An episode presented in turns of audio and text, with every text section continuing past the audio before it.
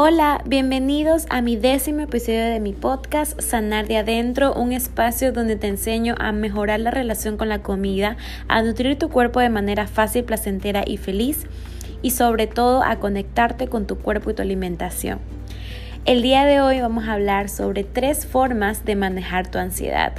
Yo soy Gabriela Guerrero, soy nutricionista, dietista y máster en nutrición clínica y metabolismo.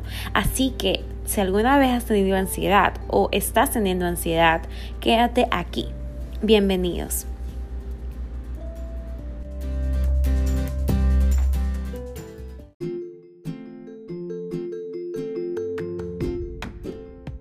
La ansiedad, un tema muy habitual que todo el mundo pregunta porque ha pasado o está pasando por ello. E incluso esta semana, de todos los pacientes que atiendo, tuve dos pacientes que están padeciéndola.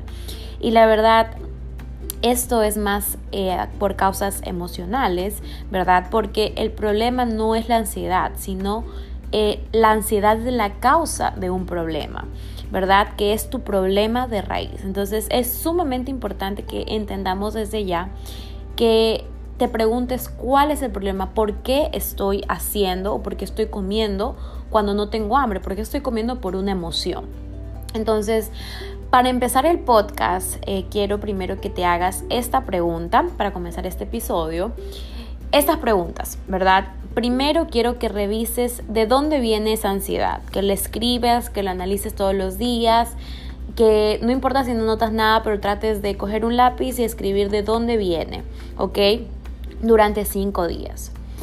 La siguiente pregunta que quiero que te hagas es si es hambre lo que tienes, si es hambre real o si es hambre emocional.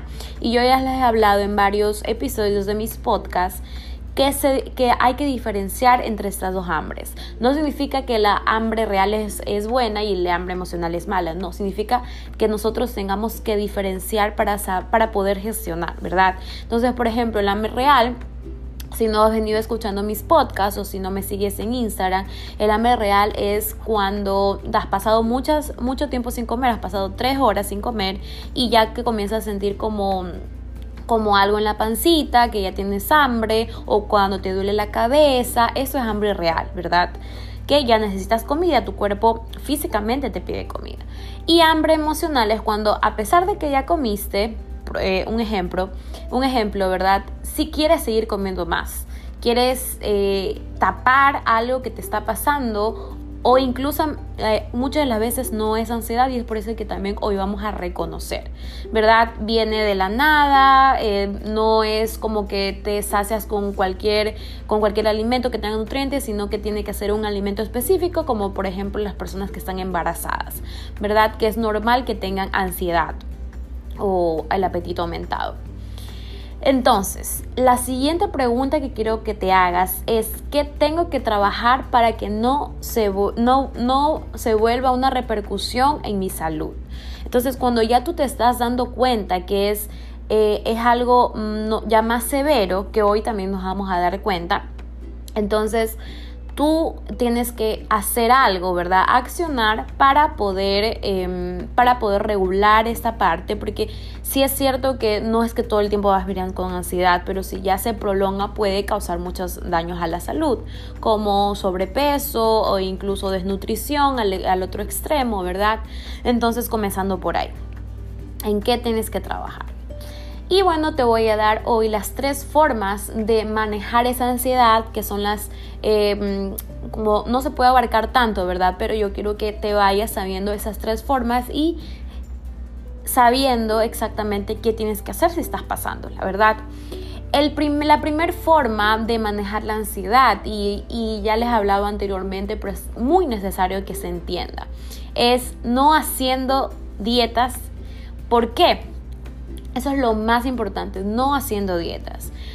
No sé si ustedes han escuchado alguna vez o me han escuchado a mí que tus hormonas se desbalancean y que tus hormonas, tus hormonas, tus hormonas, pero en sí no entendemos bien, ¿verdad?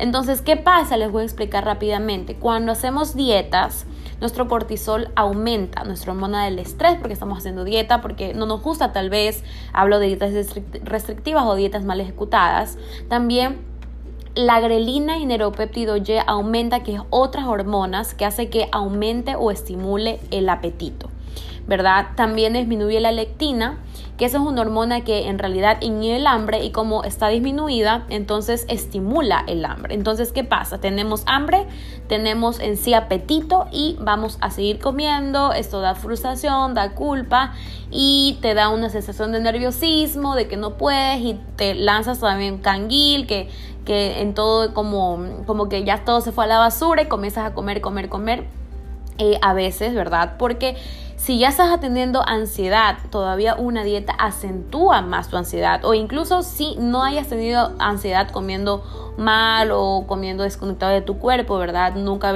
nunca habías hecho dietas, pero cuando comienzas una dieta comienzas a tener ansiedad, ¿verdad? Que a veces no es ansiedad, sino que es simplemente es hambre, es que tienes que nutrirte bien, y sobre todo que desbalanceas tus hormonas, que tú piensas que es ansiedad, pero en realidad es tus hormonas respondiendo a lo que no le estás dando, a lo que, eh, a lo que los nutrientes que no estás recibiendo. Esa como primera, no hacer dietas, eh, no hacer dietas, ¿verdad? El segundo es la segunda forma de manejar tu ansiedad, es gestionando emociones, que eso es sumamente importante porque, como ya les digo, hay que manejar el problema de raíz y que tu única salida no sea la comida, ¿verdad? Entonces, Eh, ¿qué, puede, ¿qué puedes hacer para que tú no solo repercutas a la comida, ¿verdad? O, o que curas esa emoción que estás pasando con la comida, haciendo ejercicio, saliendo a caminar, escribiendo, conversar con un amigo. Entonces, por ejemplo, Eh, como uno de los ejemplos que les di, les di, sabemos que el ejercicio hace liberar endorfinas, nos hace sentir más feliz, nos hace liberar, nos hace sentir más positivos, ¿verdad? Y también la paz mental es muy importante, y justamente en el proceso en que nosotros estamos adquiriendo un buen estilo de vida, es importante saber balancear, ser optimistas, creer en el cambio. Y sabemos que no siempre va a haber motivación, pero es ahí cuando entra el hábito, y eso es lo que debo, debe prevalecer, ¿verdad? Entonces, un poquito gestionar las emociones. No es malo cuando nos permitimos eh, comer, y eso me lleva al tercer punto, que el tercer punto de eh, la forma de manejar esta ansiedad es permitiéndote comer, ¿verdad? Pero antes de irme al tercer punto, es que no pasa nada que... Que, que si tú vas, quieres comer, o quieres un chocolate, o quieres un, una pizza, o quieres unas papas, lo, la, el antojo que se te ocurra. Pero siempre hay un poquito que revisar, escribir, ¿verdad? Como las, las preguntas que les dije. Y yo sé trabajar bastante en mis asesorías. Utilizo algo que se llama el monstruo de la ansiedad o el monstruo de la gula, ¿verdad? Que...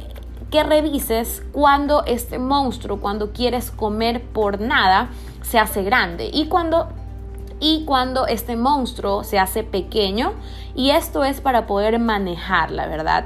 Siempre es importante identificar que cuando es algo más severo, cuando tú ya estás viendo muchas causas, cuando el monstruo se hace grande y estás pasando ya dos meses, tres meses, cuatro meses con ansiedad, ya es necesario que vayas de la mano con un psicólogo, ¿verdad? Por ahí esa parte es sumamente importante, ¿ok?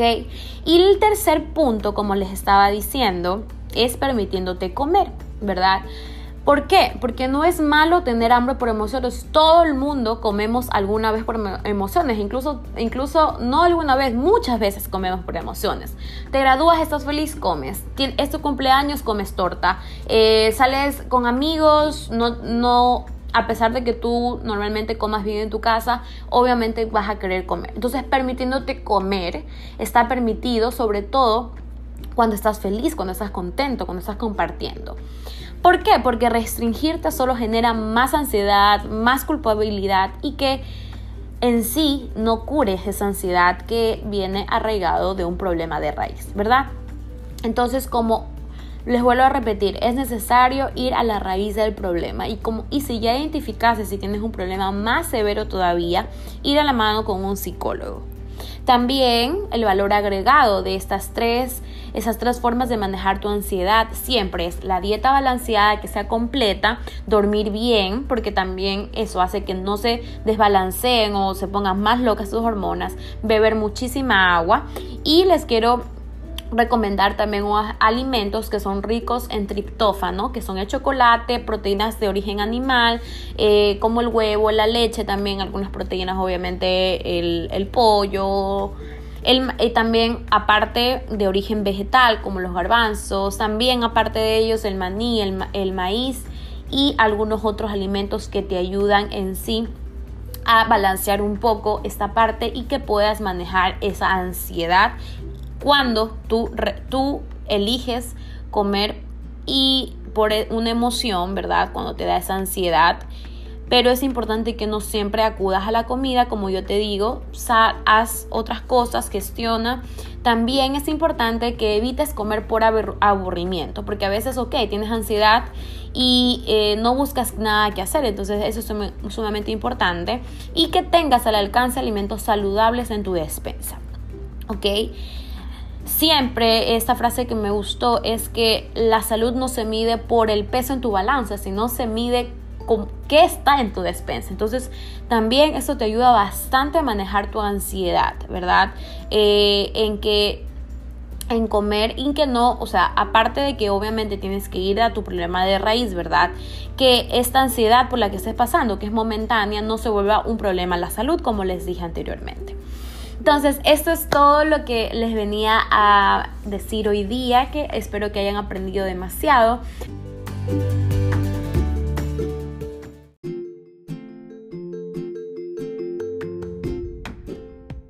Y espero que este episodio te haya encantado. Cuéntame en mi Instagram si lo escuchaste. Me ayudarás un millón si pones cinco estrellitas, si te sirvió, claro, en Apple Podcast. Y también contarte que tengo mis asesorías personalizadas, que puedes aprender mucho en solo una cita, o tomar el tratamiento nutricional completo que ofrezco, que dura dos meses. También, bueno, te ayuda a conectarte con tu cuerpo, con tu alimentación, aprendes a nutrirte y amas este estilo de vida como tu medio para brillar con más fuerza y llegar alto. Me encanta lo que hago, me encanta servirte y espero que este episodio te haya ayudado y nos vemos en el siguiente episodio de mi podcast, Sanar de Adentro. Bye, besitos. Gracias.